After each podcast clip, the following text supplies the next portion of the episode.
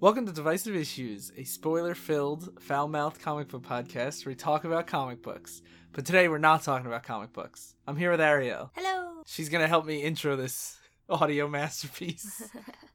A masterpiece. so, what am I going to be talking about today? Comics and um Yes. uh, new readers of comics. Yes. So, you're kind of a new reader, right? I don't know how many years is a new a new reader. I don't know. According to some of these segments, like 20. Oh well, then yes, I'm a brand new reader to comics. yes. So, we're going to, I'm going to play a quick word association game with you. Uh-oh. So, I'm going to say the hosts that we have. that I Uh-oh. spoke with, and you're gonna tell me the first thing you think of when you hear them. So first is Daryl. Daryl. Okay, that's I guess that's what you think of. What about Matt? Matt, superfan Matt. Yeah, and what about Tracy? Tracy. She likes to talk a lot about comics. Okay, so that's that sounds pretty good. So that's who we're gonna be talking to.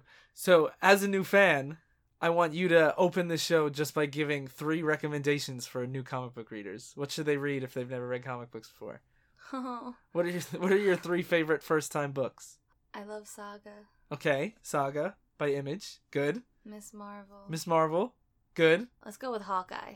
So Miss Marvel, Hawkeye, and Saga. Perfect. And here's Daryl.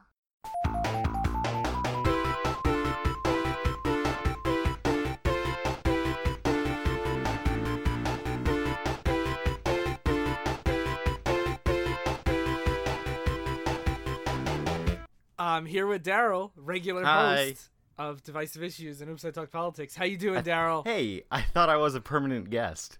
I said, re- oh yeah, I forgot about that bit. yeah, you need to keep the canon straight, man. right, but this is the episode. The bonus episodes while Phil's gone are Elseworlds. They take place outside of the main continuity. Uh, they're like Marvel's What If series. Yes. So, well, you're not supposed to know these things. You're betraying the brand. what if I told you I had What If comics as a kid? Oh, no.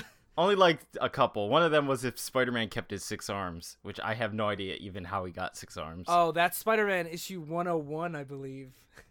wow. I don't know. He's got he's he became Man Spider. I don't know. so I thought the Man Spider was the guy that he was a man, but he had all spiders inside of him. oh, that's a Garth Ennis idea. You know, the guy who made the boys. yeah. I Yeah. mean, it was pretty. It was pretty like dark. okay. So anyway, apparently you know a bunch, but I'm supposed to be talking to you about being like a relatively new and uninitiated comic book fan. Hmm. And right before we started recording, you were like, "Oh, I have all these boxes of comics from when I was a kid." So this segment is a lie. well, it's also weird because we we got into a discussion on our uh, Facebook page about whether or not like I'm a fan, and I still didn't consider, and I still kind of don't consider myself a fan of comics because I don't go out and like uh, purchase them and read them on my own time. I read them primarily for this podcast. Whereas like I, I like watch the movies kind of on my own. well, your mom's really into comics, right? Yes, she's a big fan. She was the one that pretty much got me into comics. And it was because my uncle was really into comics as a kid too. And he kind of like his hobby slowly became her hobby as they talked about it. And they're the only ones that have like my family that really like comics. Well, I mean, other than like my uncle's kids. And actually, no, and my brother. reads Everybody, everybody I know. yeah a lot of people read comics but um so as kids like we go to a comic shop and when she'd be looking to buy stuff for fantastic four her favorite series uh she'd pick up stuff for us that we had a, like a feigning interest in Okay, so then when did that like stop? uh i don't know the exact years but i i mean i got like a lot of captain america comics. He was my favorite superhero. And i have a lot of like spider-man and iron man stuff. Not a lot of like dc stuff. I'd say it went around until i was like probably like 10 to 12 like Okay. middle school range where i was just like like i don't need to be picking up comics and reading them anymore i actually i switched gears to manga for quite a while So does your mom still like go to the shop and buy books? She doesn't go there. No, she used to go pretty frequently to pick up issues, but she she's one of those where as like writers kept changing or as they kept trying to do stuff, especially with with what Marvel has done to the Fantastic Four, she's like, I'm I'm off. Yeah, I mean they I'm canceled the book a couple ship." years ago. Yeah, so it's like she doesn't really have a big reason to go there, and said she just spends a lot of her time like reading novels now. Cool, cool, cool. So, so when you were a kid, you just had did you gravitated towards like Captain America, and was it by choice or was it just like that's what your mom was feeding you? No, Captain America was by choice. I loved him. It's because he he was a cool like semi regular. I mean, he has the super strength serum and stuff in him, but he was more of like a regular dude that his weapon was a shield. That's that's pretty unique, and I like that he fought for American values, which growing up in a conservative household was like this is cool that someone resembles the greatness of America and fights against like Nazis or just people that deserve it.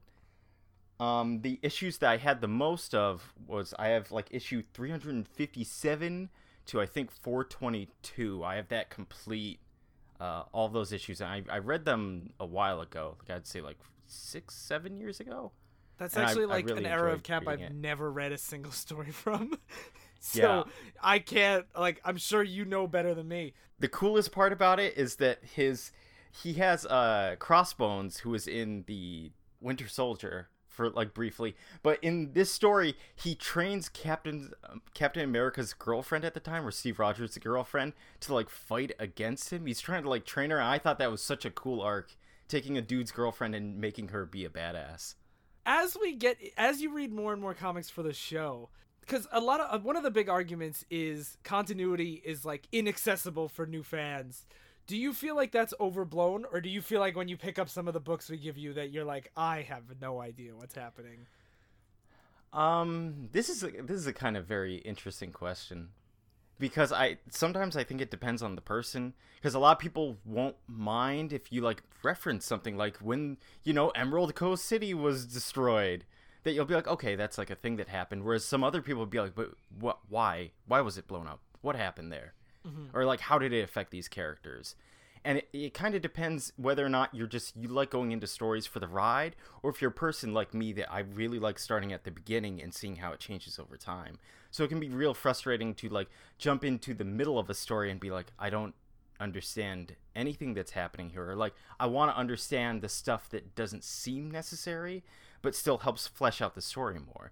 It's like when we read uh the question. I was like this shiva person's really cool. And then you guys are like she fought batman she's a regular character and now i want to read more shiva stories but i wouldn't have known that had i just read the question on my own. Because one of the things that i struggled with because i'm such a completionist and like continuity junkie like you that i want to start from the beginning is a lot of characters the early stuff is very hard to get into. Like when we do those episodes on like early Fantastic Four and Reed Richards is like the women are there to support the men and like stuff like that, or like those DC stories where the Teen Titans have to like blow up a racism machine. Not only that but for a, like a lot of things for me it's that the story's like not ambitious or it's just like silly. Like here's an alien that comes and like colors things and people have to stop him from coloring a lot of things. Yeah, it's like i don't care about that story because especially since our humor has changed over time it's not that funny anymore. Mm-hmm. So are you in favor of like I know I remember in college you borrowed a bunch of early Batman stuff, like early retellings. So are you in favor of that like updated origin? Uh mm, that that's a uh Because like when you start Batman, everybody starts with Batman Year One, which Yeah. is the beginning of Batman, but it was written in the '80s. So, you know, it's tough if you want to start from the beginning, but you also don't want to have to read ten thousand issues. See, but the weird thing is, like, Batman Year One isn't the beginning. That just tells his origin story again in like a really cool way, and I don't think like that's ultimately all that helpful for a lot of people because it just tells you how they started. It doesn't tell you it's like, you know, who's the Riddler? When did he meet the oh, Riddler? Oh, that's true. That's true. Like, what's the Riddler's origin and that kind of stuff. Because like, Batman 404 to 408 is year one, and then in 409, all of a sudden it's the origin of the second Robin, and Dick Grayson is retired and he's Nightwing because it jumps Yeah, back like, to the regular timeline. when did this happen? Yeah. it, it's hard because comics are so massive like the history and lore behind each character is so storied that anytime you're going to jump in unless you're reading from the beginning like you're going to get to you're going to encounter a character you don't know and you have to kind of learn to roll with that to be like that's okay if i don't know them So, do you think that the continuity helps to give it? Because, like, when you said you read the question and you're like, I want to read more of this character, more of this character, that's how I kind of did it. Where I started with the beginning for some characters, and then I was like, I want more of this, and I would go to the internet and find out where to go or whatever. But, like, how would you. So, do you think the continuity helps It or can- it can- hurts? it can be a double-edged sword i think i think for a lot of comic book readers people that are already like avidly into it it can help a lot because you know you're you're branching over all these stories and having all these characters relate to each other and it, it provides like more depth or nuance or interesting situations that's really cool and unique to the medium of comics where you have such massive crossover. Whereas like w- if you're getting in for the first time a lot of times things won't be explained because they kind of expect you to know the the character or the person. Like when Prometheus showed up in Midnighter it was kind of like it was cool because I knew him but had I not known him I that would have meant nothing to me and I would have been blown away that they s- explained nothing about mm-hmm. this guy and I I think it hurts against a lot of new readers because it you know, it's like trying to get into like a hobby and people are just telling you it's like, well, you should know this or you have to like go study this on your own. You have to put a lot of work into it for something that's just like a, a simple kind of pastime. That's the thing, is it is a lot of work, for sure. Yeah, like with a lot of movies, it's like to see Alien, you don't have to watch a lot of things beforehand to like fully understand or like mm-hmm. appreciate Alien. Do you feel like the movies help kind of catch people up? Like if you were let's say captain america and you didn't want to start from like the, the 40s stuff or the 60s stuff when it was relaunched do you think like if you watch the movie and then jump into a captain america comic that that's like a kind of way to have it have your cake and eat it too? No, I, I think the movies do the same thing as like it, like year one, where it's a great way to introduce you to the character, but because it's the comics and movies are actually so different and go along different storylines. Like the Marvels, the film Civil War was a lot different from Civil War, Civil That's War. true. Yeah, and the actual real ci- historical Civil War. yes it's very different So it's like those those don't relate to each other all that well. Like they're not analogous. I feel Mhm. it, it's a good way to be like, do you like what this character stands for? And if you do, you can explore more of them. Okay, yeah, that's kind of how I, I did it too. So that that's cool. Were there any outside forces aside from continuity that pushed you away from comics? Like either when you were ten and falling out of it, or like getting into it now? Because Sly used to always yell at me because he would talk to you and Phil about all these great comic book things, and then I would be like, "No, but here's all the dumb stuff." yeah, you really love showing us the dumb stuff. And then like he Sly would always complain that I was ruining it for everybody. well, I mean, that's part and parcel of comics. It comes with fun stuff, cool stuff, and really dumb stuff. And you have to be like, these are all things that are in there. Gangbuster is a real guy, Sly. Did you ever feel like the like not only like the reputation that they have, but like the culture surrounding them? Because I'm sure you see this a lot. We see it a lot in gaming too, and any pop culture thing. Like the new Doctor Who was a woman, and you get to see how toxic all the fans. any any kind of like nerd culture, especially. Yeah. Do you think that from an outside perspective, do you think the comic nerd culture is any worse than others? That's hard because like I don't read a lot of blog posts from people trying to get into comics. Like I, I read a lot of those from the gaming side. It's mm-hmm. like what was gaming culture like and how does it affect people? But like I don't spend a lot of time reading it from the comic side, so I, I don't know. because I've I always am like, well, that's just the way it kind of is everywhere, and it's terrible. But are we any worse? But like like you, I only really read my purview, and I don't really follow the gaming side. So who mm-hmm. knows? I'll have to find somebody that listens that does both. Yeah. I gotta get me a man who can do both. Uh, going back to what you said earlier about if there was anything else that pushed me away, I think the serialized format of comics helped not keep me interested. The fact that it goes on forever and you buy them in little tiny, you know, 22 page or 25 page bites. And there comes a point where like you either you don't catch up with the story or you you just don't care to spend, you know, $4 a week on the stuff anymore that you you let it drop off. Yeah. Um, actually, I forgot to mention that there were two comics I was getting during my middle school to like early high school era, and that one of them was Spawn because Spawn's really cool, At least, like I thought that as someone did didn't read a lot of comics. He was a guy that went to hell and became a, a, essentially like a demon, Just like us. and it, it was serious, you know, because Todd Yeah. McFarlane was serious and edgy and dark. So I was like, this is this is better than you know Spider Man who just slings around on a web. This guy's like, this guy gets his wife cheated on, man. Cuckolded. Ironically, Todd McFarlane rose to popularity because of relaunching Spider-Man, and then he moved on to Spawn. yeah, he he co-created Venom. yeah. That, I mean, that makes sense when you look at Venom. yeah. Um, and the other comic I got, and I like, I I will never defend this about myself. All I'll say is I don't know why. Is I got a lot of Sonic comics.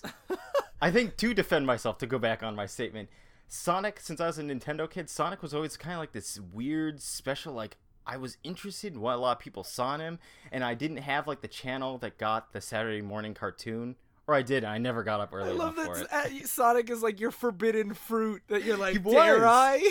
Yeah, and Sonic Adventure always looked so cool, but I never owned a Dreamcast.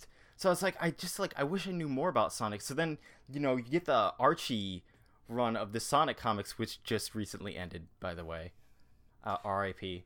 And it it was so like fascinating and bizarre, and I kind of want to know more about it because it's like I like video game characters, and he's the only one that had like he does have an expansive lore behind him. oh, we know.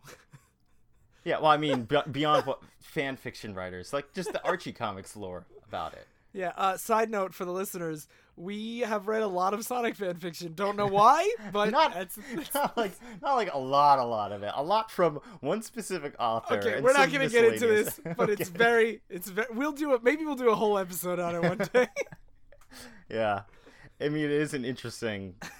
I think it's interesting. But yeah, I got a lot of Sonics and a lot of Spawns, and I don't know how well those two gel together. But I was like, I I did read fifty to sixty issues of. that's a that's a good chunk. Yep. Oh yeah. So the other thing, I know you mentioned the serialized, uh, you know, nature of it, the single issues. The other thing I want to talk to you about is when I first started getting into comics, you recommended to me a lot of the totally standalone, non, like non superhero, more autobiographical kind of emotional tales, like blankets or like Jeffrey Brown's books. When Mhm. did you find those? When did you come to those? Uh, I believe that's all courtesy of my brother when he went to uh, Boston. I think it was for his first year of college. He he started getting into more. You know, that's where he got a lot of uh, music that I ended up really enjoying and loving, and like that's how I got introduced to Death Cab. Oh, okay. And, yeah, and he, he came back and he was like, "You should read like these books because they're really interesting." Like um, uh, Jimmy Corrigan. yeah. You know, I think that was one of the first ones I read. Well, I know that you recommended to me blankets and then Jimmy Corrigan, and I was like, oh, I guess comics are my favorite thing forever now. Yeah, because that introduces to the medium of graphic novels where you're like, oh, like these panels don't just have to be about superheroes doing cool things. They can be about this person telling you their experience or like just telling you a really sad story that you get emotionally invested in. And it, it it's a really great medium. I So- still feel. I, I know you've created some of my absolute favorite graphic novels ever, and what is it about that medium that appeals to you more so than like prose or any other medium for that matter? Yeah, or just like standard art. It's because it can be both. You can draw something you know, you can you can express what you're trying to say through your drawing along with throwing in prose when it's needed. And it, it like it it's very open to being dialogue based, which I greatly enjoy. Like one of my favorite things about writing is writing dialogue because it feels a lot more natural than trying to be like uh, very descriptive about some a setting or like what's happening between two people. And comics lend really well to dialogue because you're essentially you're framing a shot with like a person doing something or talking to someone. Do you think graphic novels, if well, they're I think they've pretty much lost the stigma of being like just for nerds nowadays with books like Maus and Persepolis. But Mhm. do you think graphic novels are more accessible than prose for people that don't read often that often?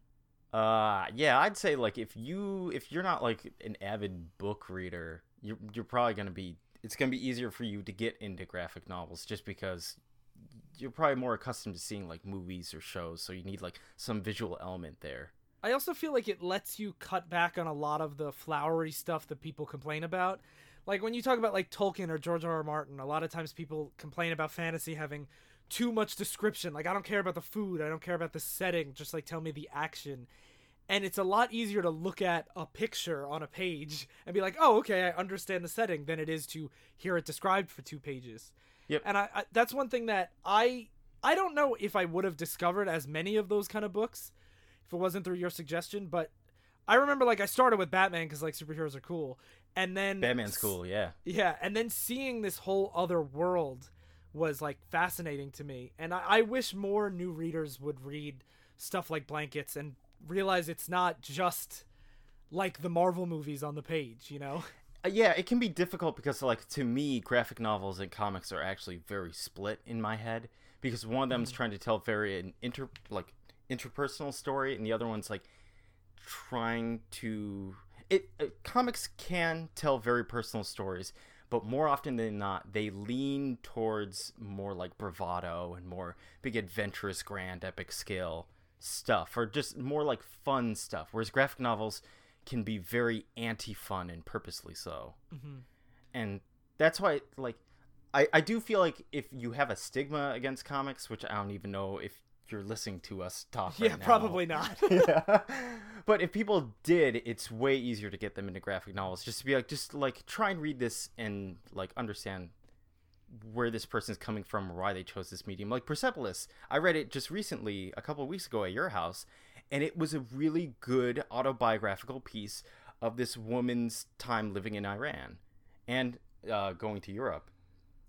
And it was like it like if you like autobiographies this this is the same kind of thing it's just like there's a visual aid to it Mhm. and I, I don't understand why someone would like like one medium but still be like very anti the other like i i can't fathom how someone wouldn't like that I think that stigma is certainly going away, oh yeah but it's definitely not gone.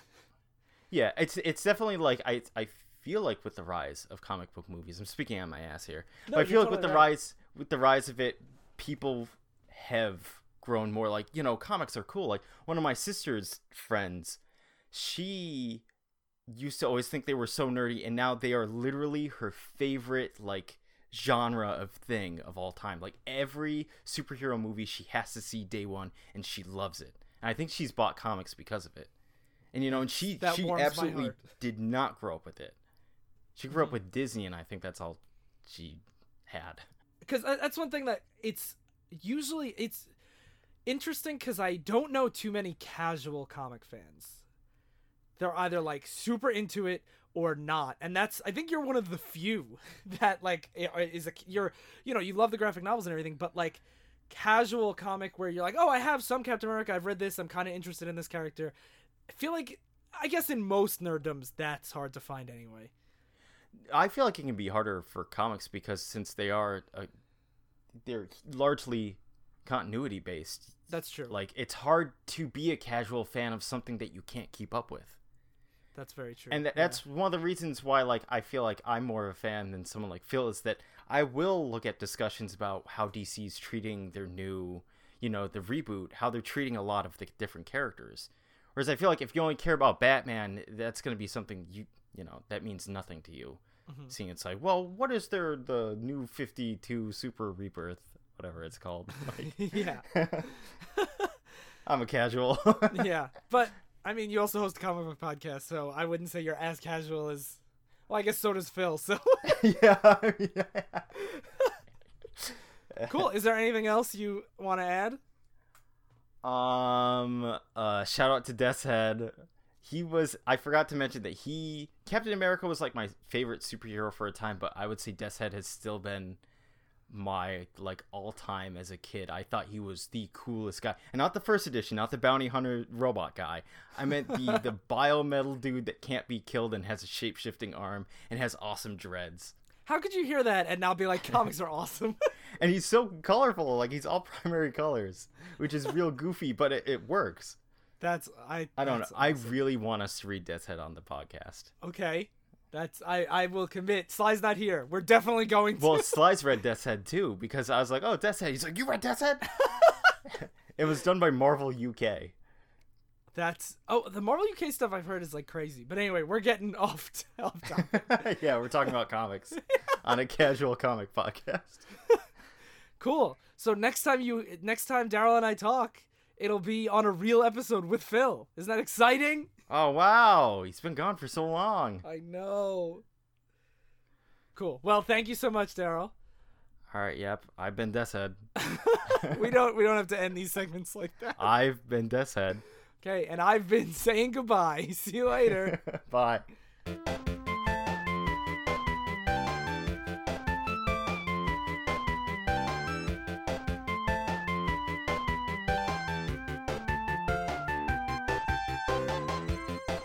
Hey, I'm here with Matt, who our listeners might recognize from the Captain America episode. Hey, Matt. Hello.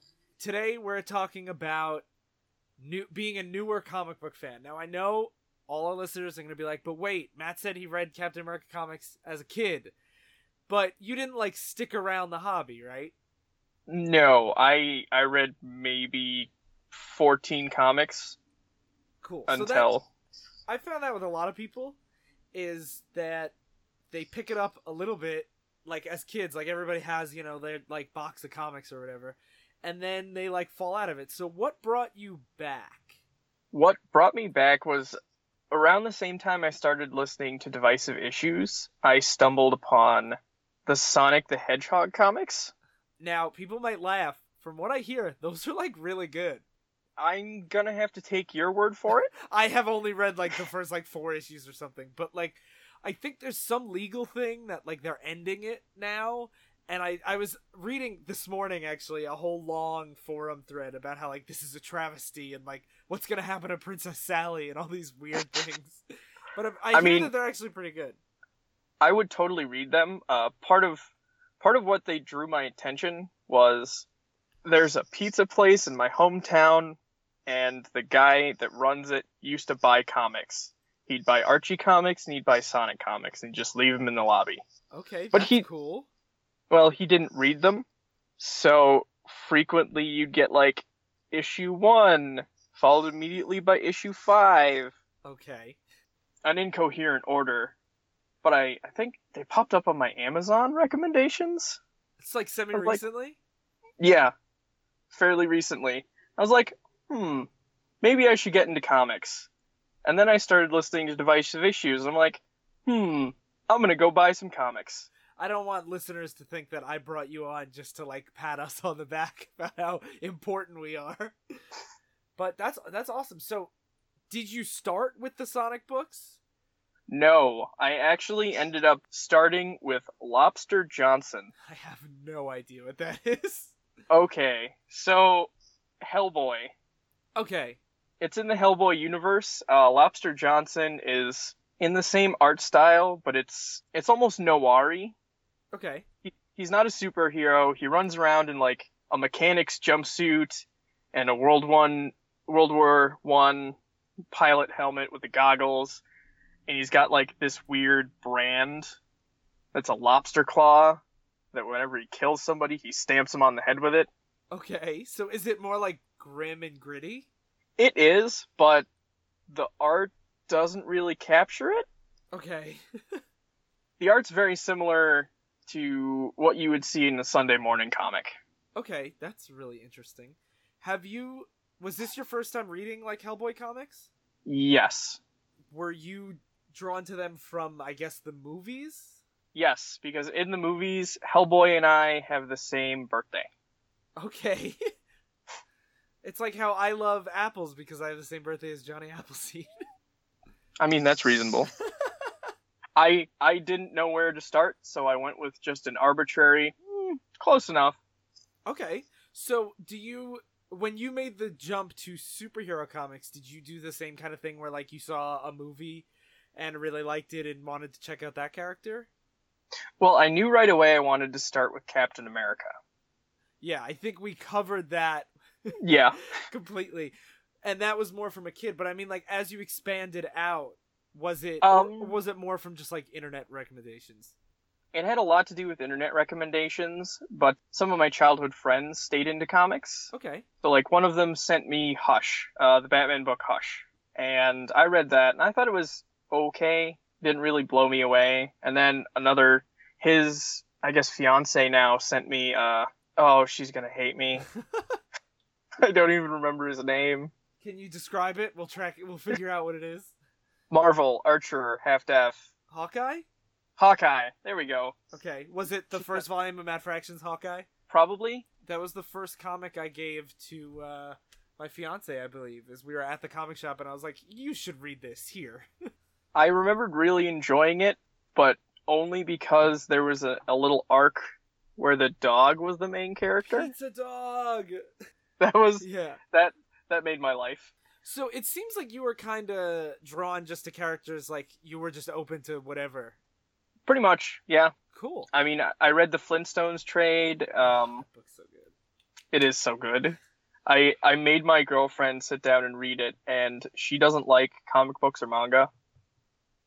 And I I I traded making dinner one night to get her to read it. A man after my own heart. So yeah, if anyone hasn't listened to, uh, if anyone hasn't read the Flintstones comic, we have an episode on that. That was one of my favorites to record, so I recommend it. How long have you been reading comics like more regularly? Coming up on eight months now. Okay. So what formats are you drawn to? Like, do you read like the monthly single issues, or just trades, or do you go digital? I prefer trades, but I will do the occasional web comic. Okay. So what is it about the single issue that turns you off? Anyone who knows me or anything about me knows I travel all the freaking time. And I tried one single issue, one set of single issues of the Dark Souls comic. Okay. And by the time I finally settled down and finished them and got them back on the shelves, they looked like my 14 year old nephew had read them. They were just destroyed. Gotcha. So you need that like either like the hardcover or softcover like much more bound edition. Yeah, I need something that can survive an experience with me. Cool. That definitely makes sense. So since you're kind of going by just recommendations and stuff that people tell you, are you ever like intimidated picking up a comic that's like in the middle like Hush is I think like somewhere in the Batman like 600s. Is yeah. that or do you find that since you're getting trades you don't really notice that? But is it ever really intimidating to like get into a character with such a long history like Batman? sometimes it, it does get pretty intimidating. Like I was looking to get into Spider-Man, specifically the Spider Gwen comics, mm-hmm. and I don't know if it was just the the particular comic book guy I was talking to that day, but he's like, "Well, you need to read this Spider-Man trade and this Spider-Man trade to understand what's going on here, and really you should start here." And I had no interest in buying that comic book. For characters like Spider-Man and Batman and Superman, there's and the X-Men, there's often more than one book being published at once. So like for in the 90s Spider-Man had like four titles. Batman always has Detective Comics and Batman. Does that does that how confusing is that for you? fairly, but I've I've taken to just okay, Wikipedia, you are my best friend right now. Tell me Yes. where these all fall into place. Because there used to be like these encyclopedias you would buy that would have all the characters that like listed. But I definitely, I, I when I first started reading comics, Wikipedia was like my best friend. I know we talked about it on the Captain America run, but aside from Ed Brubaker's Cap, have you read any really long form comic book runs?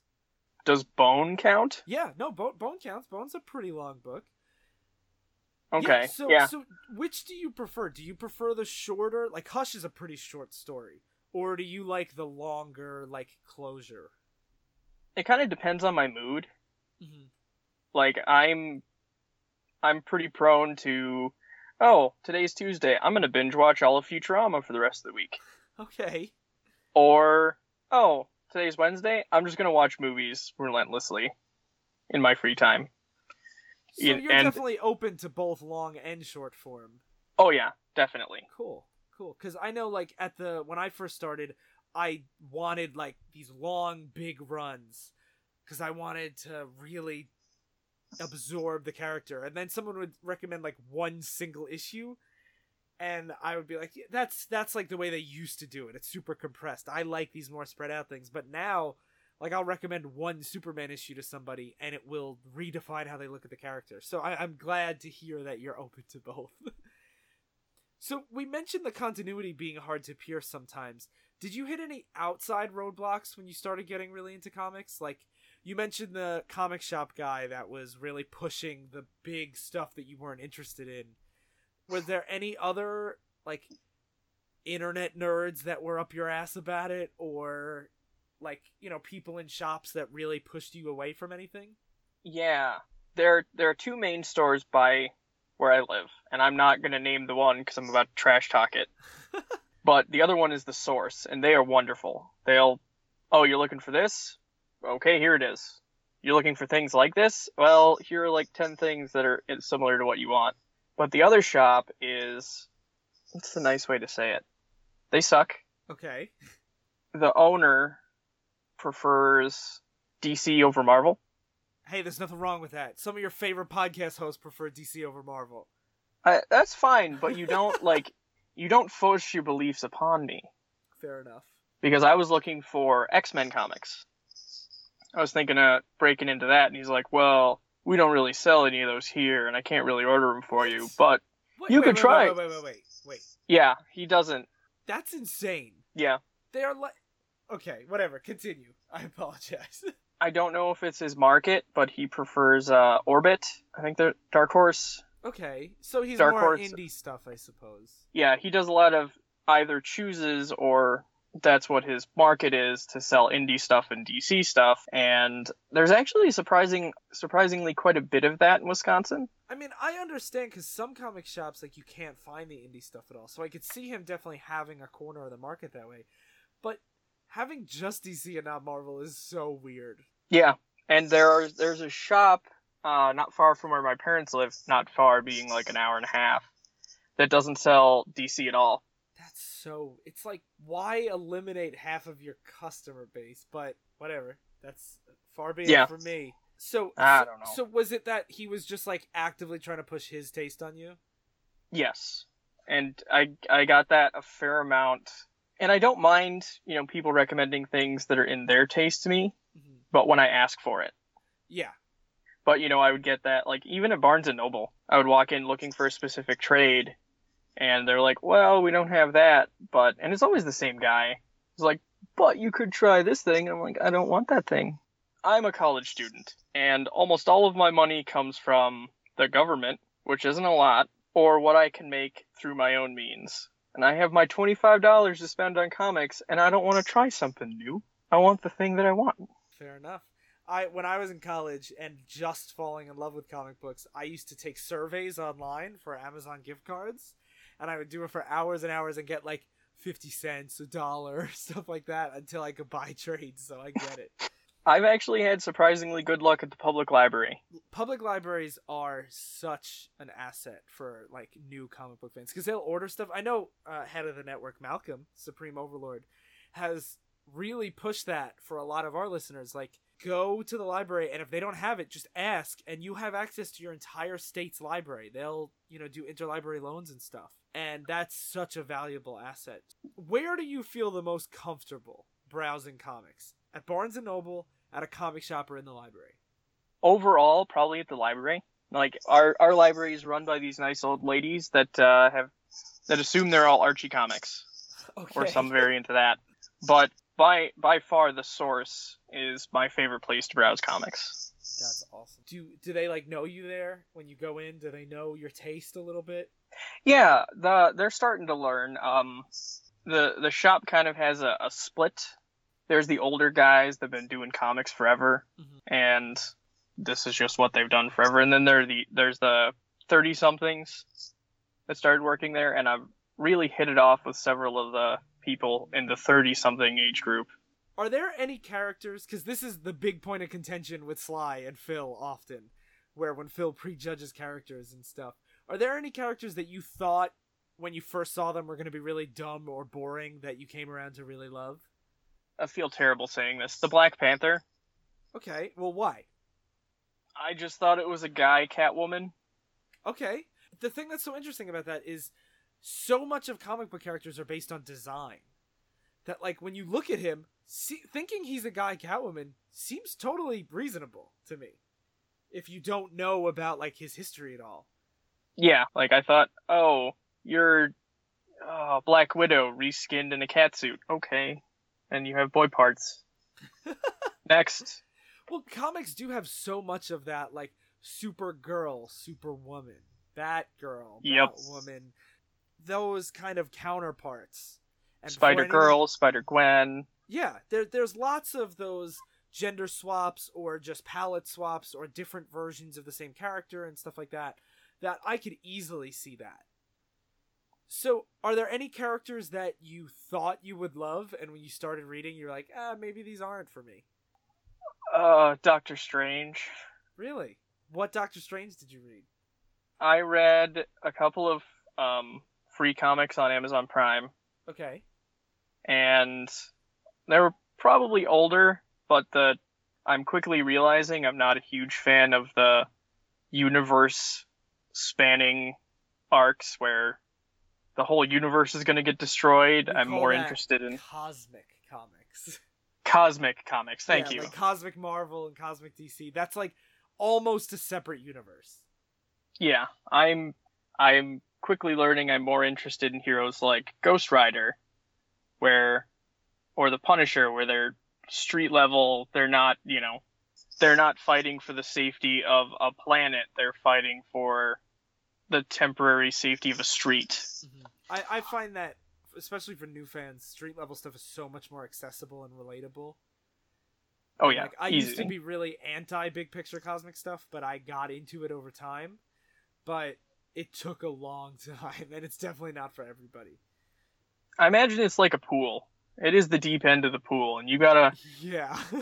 you gotta work your way through the kiddie pool to get there. Yeah, there's also a lot of suspension of disbelief that goes into that stuff. That you have to like know the medium to be able to be like, "Oh yeah, this is the concept of eternity." That he's talking Yeah. to. Like, okay, I guess. Or like, okay, he is fighting demons now. Uh, sure, yeah, let's. yeah, sure, that's fine. yeah, that's fine. It's normal. So my very last question: What character do you think that you will check out next? Ooh, Who's that's a on tough your one. horizon?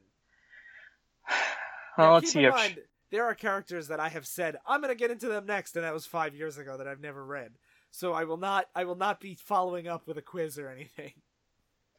despite my initial initial fascination with Hellboy, I never actually read any Hellboy comics. So I'm gonna go with Hellboy. Yeah, go get back to your roots where you started. Good old Lobster Johnson. That's awesome. Well, thank you so much, Matt, for talking to me. Yeah, thanks for having me on. Bye. Bye.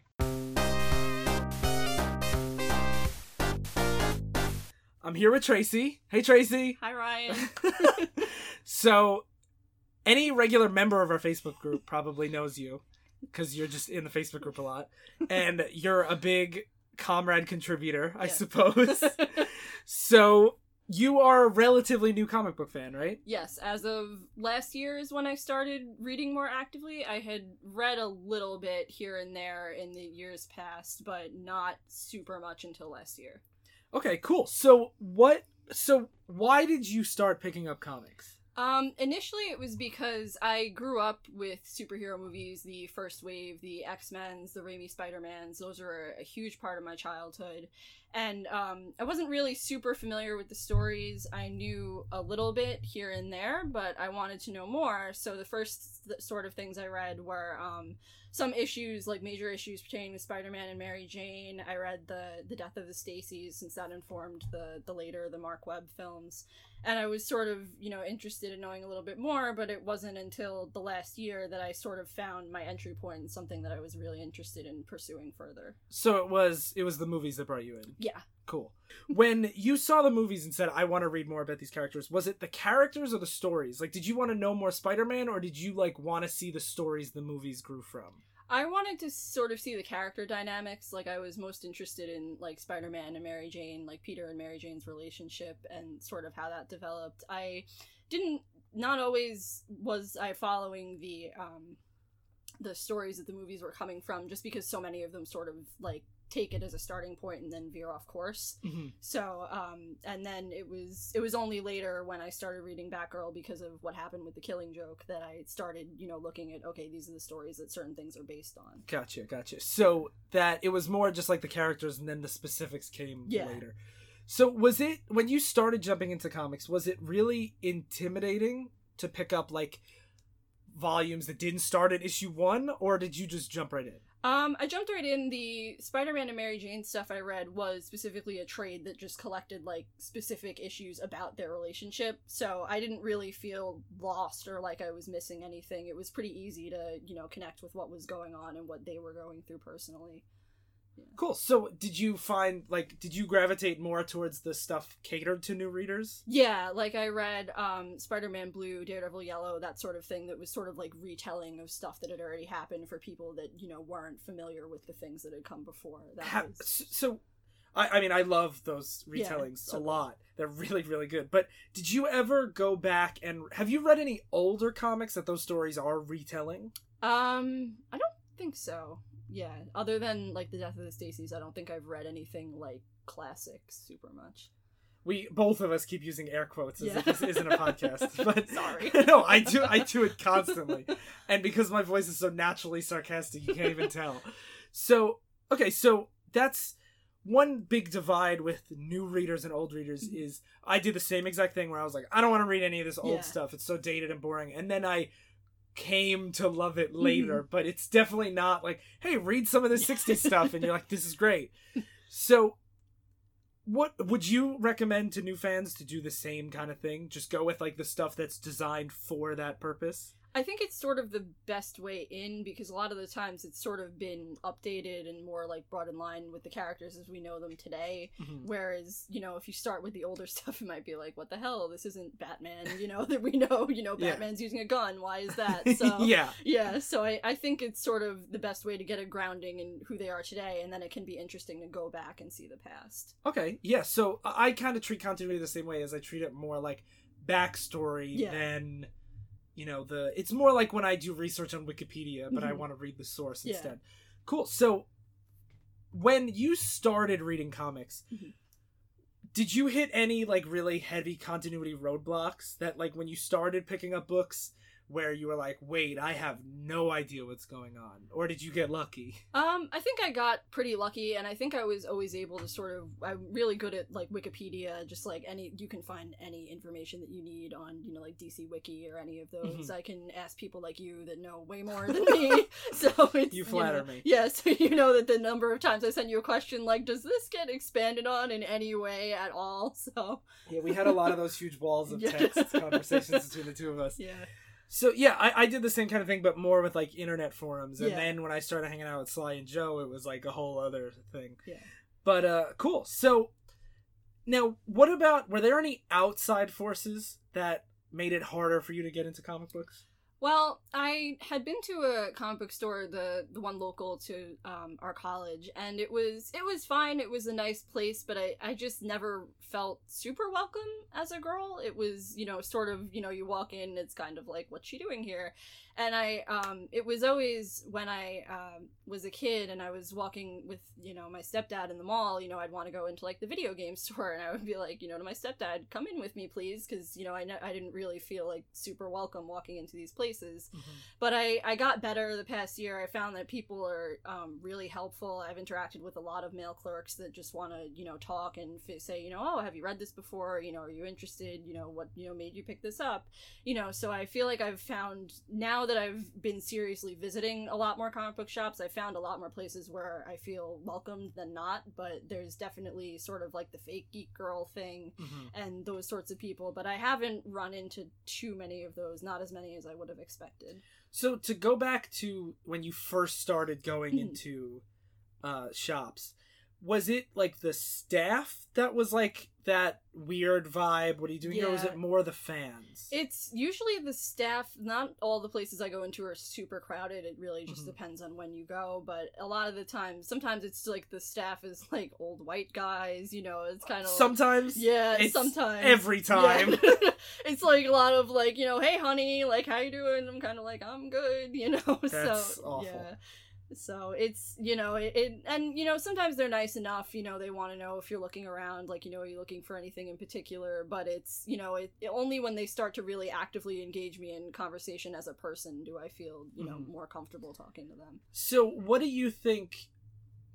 Two part. What do you think comic shops could do to make it less uncomfortable for like especially younger women to go in? I think there's a lot of, um, you know, there's a lot of great female-led titles right now, either you know written by women or you know or created by women, you know, with the drawing or um, featuring strong women protagonists. Like I, I love Lumberjanes, you know, Ms. Marvel, that sort of thing, and um, I know that a lot of shops are being really good about promoting those and you know putting those front and center. I know that like Supergirl has you know the show has driven a lot of you know Mhm. young female readers, especially young queer female readers, to the comic book stores. And I I think they're you know as long as there's staff members that are willing to talk to them and ask them you know why they're there, if there's anything they're looking for or anything they'd like to see, I think that we would be moving in the right direction. At the same time, I could see it easily being like maybe don't talk to them when they walk Yeah. in. so, you think that it just the welcomeness could be helped along greatly just by like the layout of the store? Yeah, I think it, you know, as long as these things are, you know, front and center so that you know they're there. Because if it's your first time, you know, walking in, I know that there's been times where I've gone in that I don't know, you know, where I'm looking for Mhm. what I'm looking for. So, because we heard from Matt earlier in the episode. You did not, but Mm. some people did. The, the listeners did. That he had there's certain stores by him that like don't sell DC or don't sell Yeah. Marvel, and like that you should be able to tell that right away when you walk in.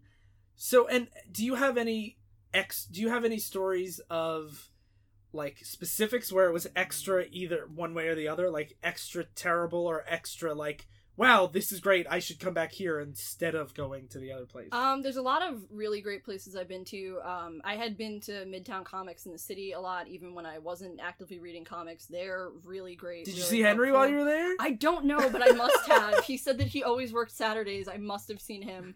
Um, the Escape Pod Comics in Huntington is really great. Um, you know, Fourth World, a lot of the staff has been really helpful. So they're, you know, they're all, you know, really nice guys. They were always, you know, if I had any questions, they were always really active, you know, talking to me. I'm gonna quickly do three plugs right there because Midtown, look for Henry because Henry's great. Actually, no, he does marketing now, so he might not be there, but whatever. And Escape Pod sells disgraced co-host Joe his books, so definitely pick up like Blackwoods and Tales from uh, Tales of Happenstance while you're there. I almost said Tales from the Static, just from natural. There's, I guess, the fourth plug. And Fourth World is my shop, so if you go ten minutes after we're done recording, or a lot of times, I'll be there. So cool. So, what kind of do you actually do? You follow books monthly? Um, there's only two I'm following right now. Uh, Gail Simone's Crosswind, and then an Orphan Black title that's running right now. I prefer the the trade waiting just to get the story all at once, and Mhm. just because it's a little bit sturdier. But I've also found that I'm not cut out for trade waiting. Like when I started Wonder Woman, and I was like, "Fuck, I really want to know what happens." So I think I will start probably following Wonder Woman monthly, and you know others I'll probably decide whether you know I like really want to know the story right away. So, is that what makes you decide which way to go? Yeah. Just your urgency? yes. I, I feel I actually because I follow so many titles, I Mhm. care so little about staying current with most of them that I just buy books that I like really want to be like, please don't cancel this, please. yeah. or like if I bitch about something for a long time, I and then they do the thing I wanted to happen, like I have to buy it monthly because like I'm not, I'm trying not to be a hypocrite. So, do you ever read digitally? yes. So, how did you? When did you start reading digitally? Was that early or later on? Um, sort of in the middle. I read um paperbacks first for a while, but the digitally just came about because it's I think it's easier for me to follow titles um monthly that way, just because it's script subscriptions they just get you know delivered instantly. Mhm. You know, um, it's partly you know like the Comixology sales are really great. I've been able to pick up a lot of stuff you know really cheap. You know, so it's um I don't I don't read on a tablet right now. I read on my laptop because I don't have a tablet. It's led to some problems like the Batman: The Court of Owls with the labyrinth pages. Oh, where so if listeners don't know, the pages get flipped upside down. Yes, and you know, folded outwards. And so it was when I was with my laptop holding it upside down about two inches from my face, terrified that I would end up in the emergency room, that I started questioning this reading digitally thing. Yeah, I mean, when I see that's one thing when I read it in a single issue when it was first coming out, I was like, "This is so cool!" and I remember being in. I actually read that issue in an optometrist office. I was in the waiting room, and I was turning it upside down, and I realized, wow, the people here must think I'm blind and don't and can't read and really need glasses. so. One thing that I, I've noticed is a lot of those titles that you mentioned earlier, like Mhm. Lumberjanes and Ms. Marvel. I don't know about Lumberjanes, but I know Mhm. Ms. Marvel have vast increases in sales digitally. Yeah. Do you think that's because of the like new reader or because possibly the women reader base that they have? Yeah, I think that might be part of it just because of how awkward a lot of women might feel walking into a shop and, you know, physically interacting with people. And I think it's partly, you know, just the ease of, like I said, being able to read it, you know, right away. I know for me, you know, my e reader is just, you know, I, if I want to buy a book at two in the morning, I can, you know, buy it Mhm. online. You know, I don't have to wait to go to a bookstore. So I, I think that's definitely part of it is the ease and the immediacy of just being able to get to it right away. Do you think DC and Marvel should push their digital line more? I think they they do quite a bit as it is, honestly. But I, I I'm not sure if you know many people know just how accessible the old stuff is between like Marvel Unlimited and Mhm. you know all of those services. And like the th- pro- program like that the DC has that doesn't exist? yeah. So if any listeners don't know, Marvel Unlimited is like basically Netflix, Mhm. right? Do you have Marvel Unlimited? no, but I know of it. Yeah. Yeah, I it's one of those things that if I didn't already own all the comic books on it, it Yeah. would be fine. it's like I love I love the idea Yeah. for sure. So to go back to just your attachment to comics Mm-hmm. in general, are there any characters that you thought were really dumb or like that you had no interest in and then somebody like somebody gave you a book and proved you wrong? I think I just, you know, for a while, my only exposure to Batman was the Nolan movies, and I just really, you know, I, I didn't see the fascination, but um, I s- started reading with Batgirl, and then um, when I got, you know, more into reading Batman, I was like, wow, I really love, you know, and care about Bruce Wayne. Shocked the hell out of me when I was crying in a car in Montreal after reading The Long Halloween when Bruce Wayne's parents were dying. So it was. Wait, spoilers. Yeah. In case you didn't know, you guys, you know, Yeah. but yeah, it was, you know, it, you know, all of all, I spent all this time, you know, thinking, you know, it's true, he is partly, you know, this like white male power fantasy, but you know, when I realized that there really is this just this sheer depth of character to him as a father figure and you know, someone that really cares about the people that he takes on as wards, I just had no idea from the films that, you know, his character was that rich.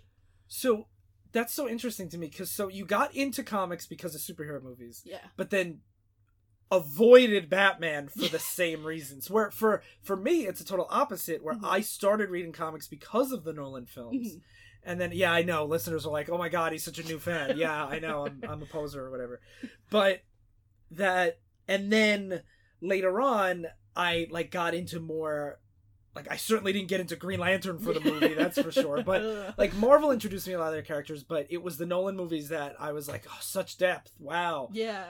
It was definitely for me because the Marvel movies, you know, came first in a lot of ways and really did a lot of the trailblazing. I was much more attached to those characters than, you know, the DC characters I really didn't know a whole lot about until I started reading.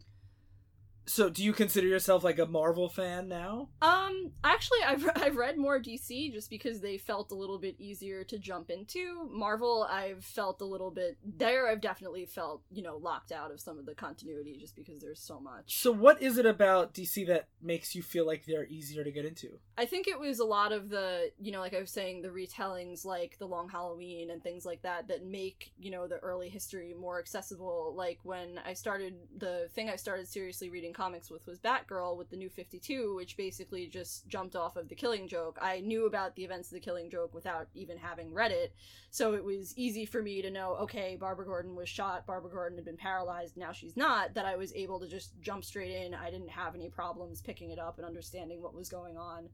So it was it definitely made it a lot easier that there's I felt like with some of the new 52 stuff in particular it was kind of just, you know, okay, here's your starting point. This is the stuff that happened in the immediate past. Go. So that's what DC was trying to do with the New 52, Yeah. and most of it, us thought it was a huge failure. Yeah. But it's, I mean, that's awesome that it obviously worked for new fans. Yeah, and Rebirth has been working for me in the same way. Like I had never read Wonder Woman before in my life and I was able to just pick it up and jump straight in. Uh, editorial note: Rebirth is a thousand times better than the New Yeah. 52 was. so that's awesome. So counterpoint: Mhm. Were there any characters that you were super excited to get into because of movies, and then you read and you were like, maybe this isn't for me? I haven't found any yet, but I think that's partly just because with like the movies I know better are Marvel, and I feel like you know I, I haven't found like a good jumping in point with like the X Men or you know certain things like that. Uh, there are none. yeah, and I know from what you guys have said that like the movies maybe don't handle those characters particularly well, Yeah. so I know that I would probably read the titles and be like, "What the fuck? I don't know anything about who this character is from the movies." Yeah, I mean, the X Men are to a point that I've read almost every uh, issue of X Men ever, and I'll see a splash page and I'm like, I don't know who ten of these people are. so yeah, I mean, but that's like a special case. I Yeah. feel like all the continuity complaints, the X Men are more so difficult to pierce. Yeah, I think I've I've just had far more experiences where the characters that I was already familiar with were just, you know, even better than I could have hoped for. John Constantine was another one because I was again, I was a huge fan of the movie, which isn't a particularly great representation of who Constantine is. But when I and then I I watched the show, which is a better re- representation of Constantine and then having, you know, dove into the comics, it was like everything I wanted it to be and more. It also seems like you do some more research. Yeah. Where you don't just go to the store and say, I'll pick up the first Constantine book I see. Yeah, no. You, like, like I used to sit in forums all the time, Yeah. but like you go on Wikipedia, you know, Yeah. you talk to your local comic book podcast, yeah. and like make sure that you're not picking up volume seventeen of Yeah, some no. whatever. I can't do that. yeah. So is that the is that what you would say to new fans? Is do the same thing, like do a little bit of research? I mean, I know some people have, you know, just picked up a random book and been completely fine, but for me, it's been definitely more rewarding, sort of starting from the clearest beginning point that I can find and going forward. Mm-hmm. Well, to to Yeah. quote Joe, one of the I think wisest things Joe ever said to me was mm-hmm. I was like, I got to start at the beginning, issue one's only, and Joe was like, well, when you meet someone, you don't start at the beginning of their lives. Like you you like get to know them how they are now, and then mm-hmm. you like learn their backstory as they like trust you more and they open up to you. And I'm like crying in the cafeteria, like this is the most beautiful thing I've ever heard. I was gonna say, it's like the most like interesting perspective I've ever heard. Like, yeah, that's super meta. it like totally changed my life. But uh yeah, so make sure you guys buy Joe's books. He's a beautiful soul. And uh so what final question, Mhm. what character do you think you'll check out next? Um, I think um outside of the some of the Spider-Man stuff that I had read, I've never really like sat down and read like a full like Spider-Man story and um you know other than those like scattered issues that I had read here and there. So when I saw Homecoming, I was super fucking pumped walking out of that theater and I went straight to the comic book store and I bought Ultimate Spider-Man like the yes. the okay. first trade. So like that's definitely like next like on the list like top tier. full full divisive issue stamp of approval Yes. on Ultimate Spider-Man for sure. That is awesome. Cool. Well, thank you so much Thank for you. joining me. and uh, we'll see you in the Facebook group.